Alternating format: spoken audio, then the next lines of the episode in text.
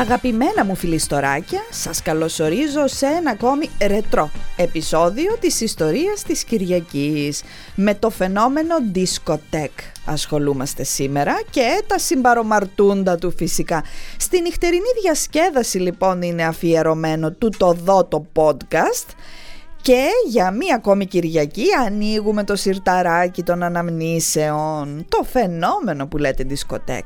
Γνώρισε τη μεγάλη του την άνθηση στις γνωστές και μη εξαιρεταίες δεκαετίες του 70 και του 80. Η δισκοτέκ, η δισκοθήκη επί το ελληνικότερον ή η δίσκο, για χάρη συντομίας, είναι σαν να λέμε ο πρόγονος των μεγάλων κλαμπ. Ωστόσο εδώ μιλάμε πια για ένα φαινόμενο καλλιτεχνικό αλλά και κοινωνικό με μια πολύ ενδιαφέρουσα ιστορία. Η έννοια της δισκοτέκ συνδέθηκε, εντάξει εύλογα, με τη μουσική δίσκο ασφαλώς και από ένα περιθωριακό είδος διασκέδασης εξελίχθηκε στο πιο δημοφιλή χώρο για την νεολαία εντάξει στην εποχή του, έτσι.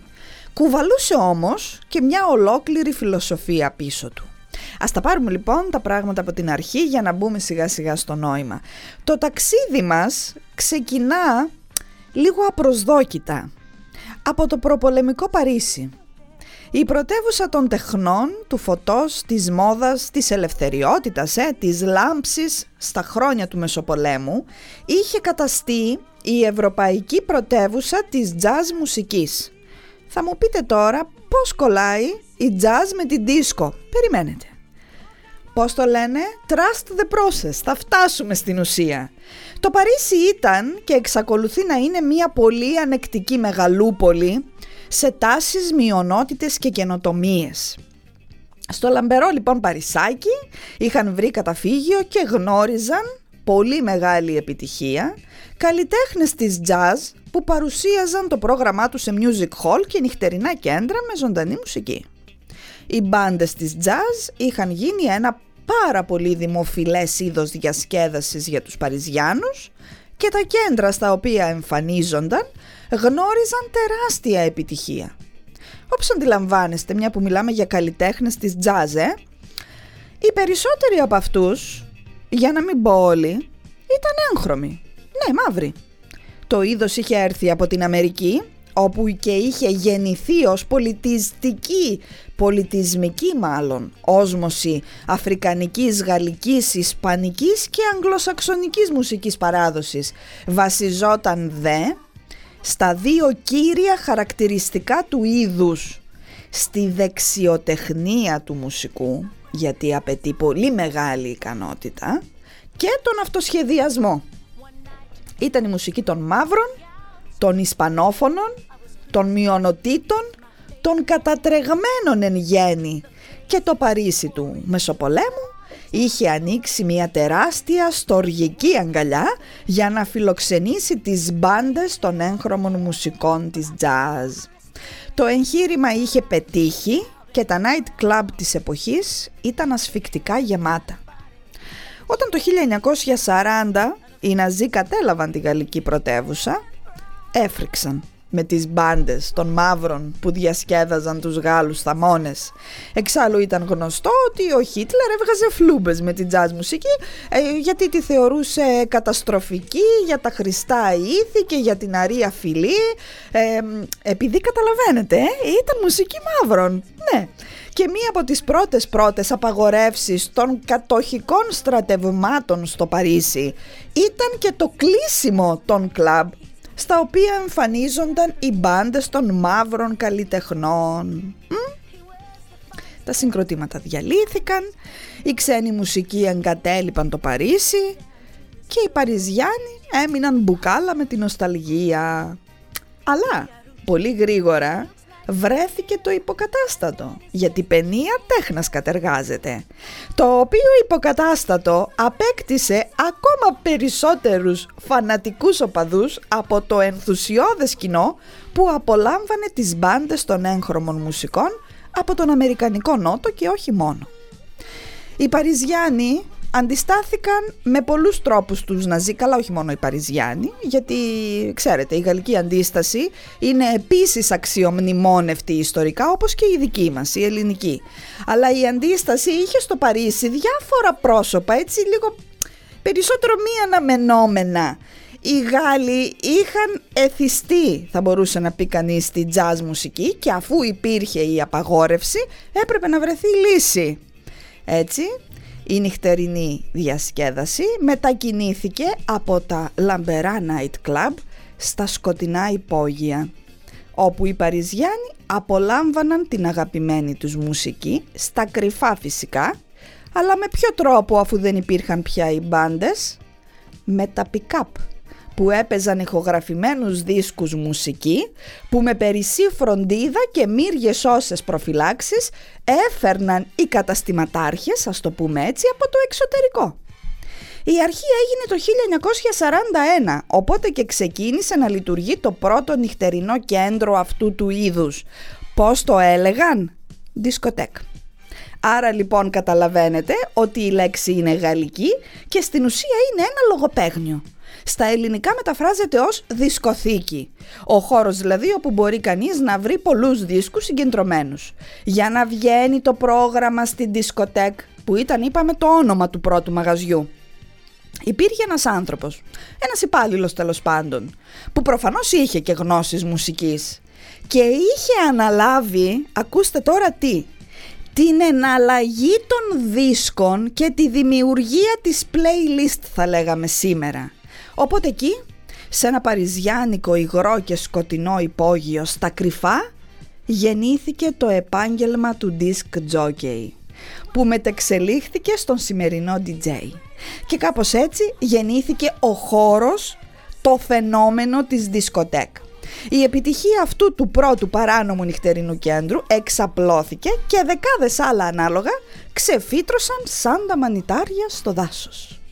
Έτσι λοιπόν, υποκατοχικές συνθήκες γεννήθηκε η δισκοτέκ ως ο χώρος όπου οι θαμώνες μπορούσαν να απολαμβάνουν ποτό, τη συντροφιά τους, να χορεύουν ασφαλώς και να ακούν ηχογραφημένη μουσική που έπαιζε για αυτούς ο καλλιτέχνης πια που έκανε το πρόγραμμα. Με τη λήξη του Δευτέρου Παγκοσμίου Πολέμου, το είδος άρχισε να εξαπλώνεται και στις άλλες ευρωπαϊκές πρωτεύουσες και τη δεκαετία του 60 φτάνει και στην Αμερική. Κάποιοι από τους μελετητές της μουσικής προσδιορίζουν την αφετηρία του φαινομένου ακριβώς εκεί, στην Αμερική του 60. Όμως, όπως είδαμε, έχει προϊστορία και η προϊστορία του αυτή είναι αμυγός ευρωπαϊκής ταυτότητας. Η πρώτη δίσκο σε αμερικανικό έδαφος ξεκίνησε τη λειτουργία της όντως το 1961 στη Νέα Υόρκη και ήταν η διάσημη Peppermint Lounge. Μέσα σε ελάχιστο χρόνο το νέο είδος εξαπλώθηκε. Ποιοι ήταν όμως οι θαμώνες που το στήριζαν; Το προφίλ τους ήταν πολύ διαφορετικό από εκείνο των Παριζιάνων μία εικοσαετία νωρίτερα. Ήταν όλοι εκείνοι τους οποίους η αμερικανική συντηρητική κοινωνία της εποχής είχε θέσει στο περιθώριο. Ούτως υπήν, μαύροι, ομοφιλόφιλοι και γυναίκες. Και έτσι η δισκοτέκος χώρος διασκέδασης ήταν ένας χώρος περιθωρίου, κακόφημος. Και εκεί γεννήθηκε η δίσκο μουσική. Το αντίπαλον δέος στη ροκ που κουβαλούσε το φορτίο της επαναστατικότητας και της αμφισβήτησης της εποχής που είχε προηγηθεί. Και οι δύο αυτές μουσικές τάσεις έγιναν αντίπαλες, είναι νομοτελειακό αυτό ξέρετε, ε; κάθε φορά που δημιουργείται μια τάση πρέπει να υπάρξει και η αντίπαλη. Ωραία. Δημιουργήθηκε λοιπόν μία κόντρα μεταξύ δίσκο και ροκ μουσικής που εξαπλώθηκε σε ολόκληρο το δυτικό κόσμο. Μιλάμε τώρα για άλλες κουλτούρες, άλλα ακούσματα, άλλες φιλοσοφίες. Το λίκνο της μουσικής ντίσκο υπήρξε στην ουσία μία δισκοτέκ για γκέι. Ένα γκέι κλαμπ όπως θέλετε πείτε το. Ε, σύμφωνα με τα δεδομένα της εποχής, ε. Stonewall λεγόταν και ήταν στη Νέα Υόρκη. Με καταβολές από τη funk και τη soul προέκυψε το νέο είδος που το λάτρευαν ακριβώς όλοι αυτοί οι κατατρεγμένοι του περιθωρίου. Είπαμε μαύροι, ομοφυλόφιλοι και γυναίκες. Όλες οι μειονότητες δηλαδή. Και δεν είναι καθόλου τυχαίο που τα πρώτα πρώτα είδωλα της δίσκο μουσικής ήταν γυναίκες. Η Νταϊάννα Ρος, η Ντόνα Σάμερ, η Γκλώρια Γκέινορ. Μην απορείτε γιατί οι καλλιτέχνηδες αυτές είναι τα πρόσωπα που μας παρουσιάζουν περισσότερο οι καλλιτέχνες των drag show. Βλέπετε πως όλα αυτά έχουν μία σύνδεση μεταξύ τους. Και ποιο ήταν το ιδιαίτερο χαρακτηριστικό του νέου είδους; Μα ο χορός φυσικά. Οι περίτεχνες φιγούρες, το πάθος του κατατρεγμένου που μετουσιωνόταν σε ρυθμική κίνηση. Και όλα αυτά στην αυγή της δεκαετίας του 70. Γιατί μέσα σε ελάχιστα χρόνια συνέβη κάτι το εκπληκτικό η δίσκο μουσική στις δισκοτέκ άρχισε να γίνεται μόδα και το πάθος έγινε μεταδοτικό. Η μεγάλη τομή από άποψη χώρου έγινε το 1977 με το εμβληματικό στούντιο 54 στο Μανχάταν της Νέας Υόρκης. Εδώ τώρα μιλάμε για την πιο διάσημη δίσκο όλων των εποχών σε όλη την Ιφίλιο. Ένας χώρος που λάτρεψε τη μουσική δίσκο φυσικά, που έγινε το πιο δημοφιλές στέκι των διασύμων διαχρονικά, κάνοντας την επωνυμία του συνώνυμο της pop κουλτούρας. Φυσικά είναι γνωστό τη σπάση ότι το στούντιο 54 συνδέθηκε και με διάφορα άλλα στοιχεία που όλα μαζί συνδιαμόρφωσαν την ιδιαίτερη ταυτότητά του. Ναι, ήταν δισκοτέκ, ναι, έπαιζε δίσκο, μουσική, αλλά παράλληλα εισήγαγε την έννοια του αυστηρού face control που επεκτάθηκε ακόμη και σε ενδυματολογικές απαγορεύσεις.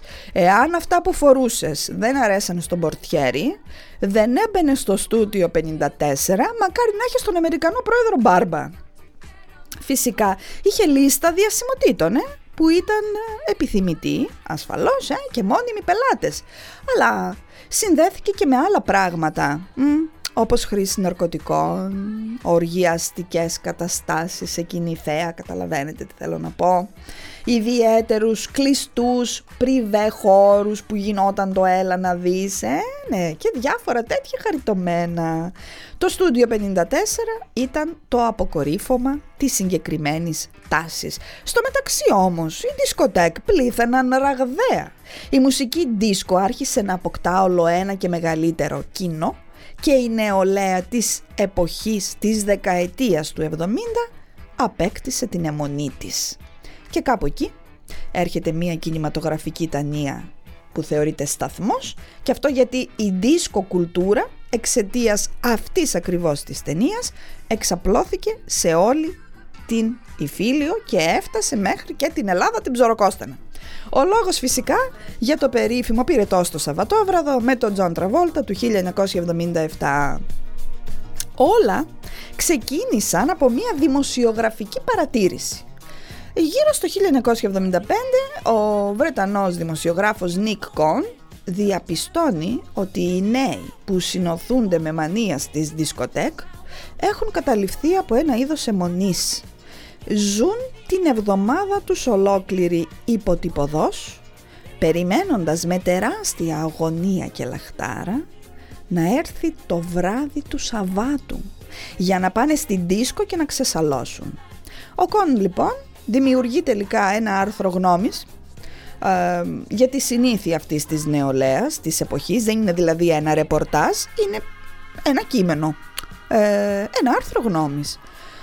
Γράφει λοιπόν αυτό το κείμενο και μιλά για τους νέους που για έξι μέρες την εβδομάδα ζουν μηχανικά και αδιάφορα και ξαφνικά ξυπνούν σαν απολύθαργο με τρόπο πυρετόδη μόνο το Σαββατόβραδο.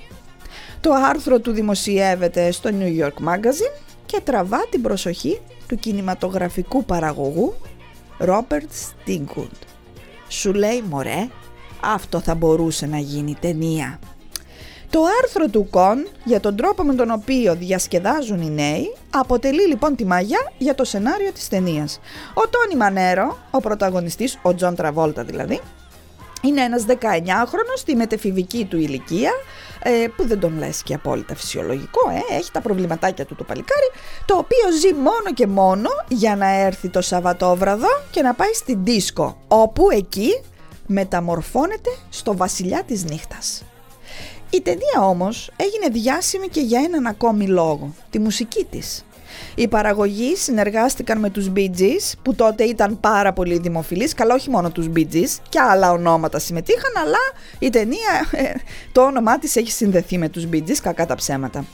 Η επιτυχία της ταινίας και η επιτυχία του soundtrack που ακολούθησε ήταν κάτι το συνταρακτικά πρωτοφανές και ήταν τέτοια η επιρροή που η μανία της δίσκο εξαπλώθηκε παντού και έγινε τάση που διατηρείται μέχρι και τις μέρες μας η νεολαία να διασκεδάζει τα Σαββατόβραδα.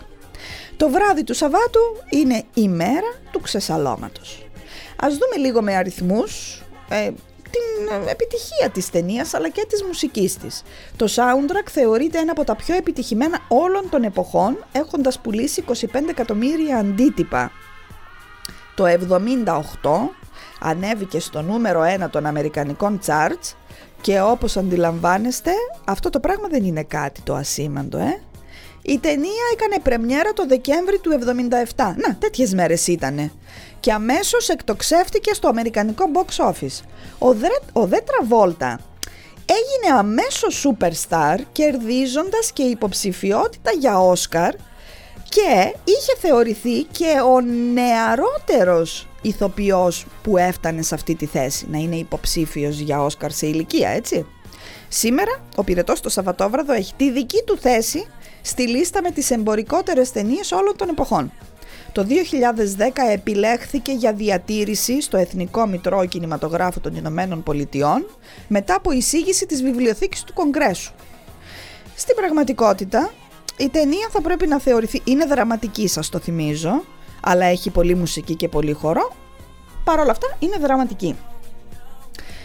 θα πρέπει λοιπόν να θεωρηθεί ως μία από τις πιο επιδραστικές επειδή συνέβαλε στη ραγδαία διάδοση της δίσκο μουσικής παγκοσμίως, διαμορφώνοντας την pop κουλτούρα των νέων που διασκεδάζουν στις δισκοτέκ.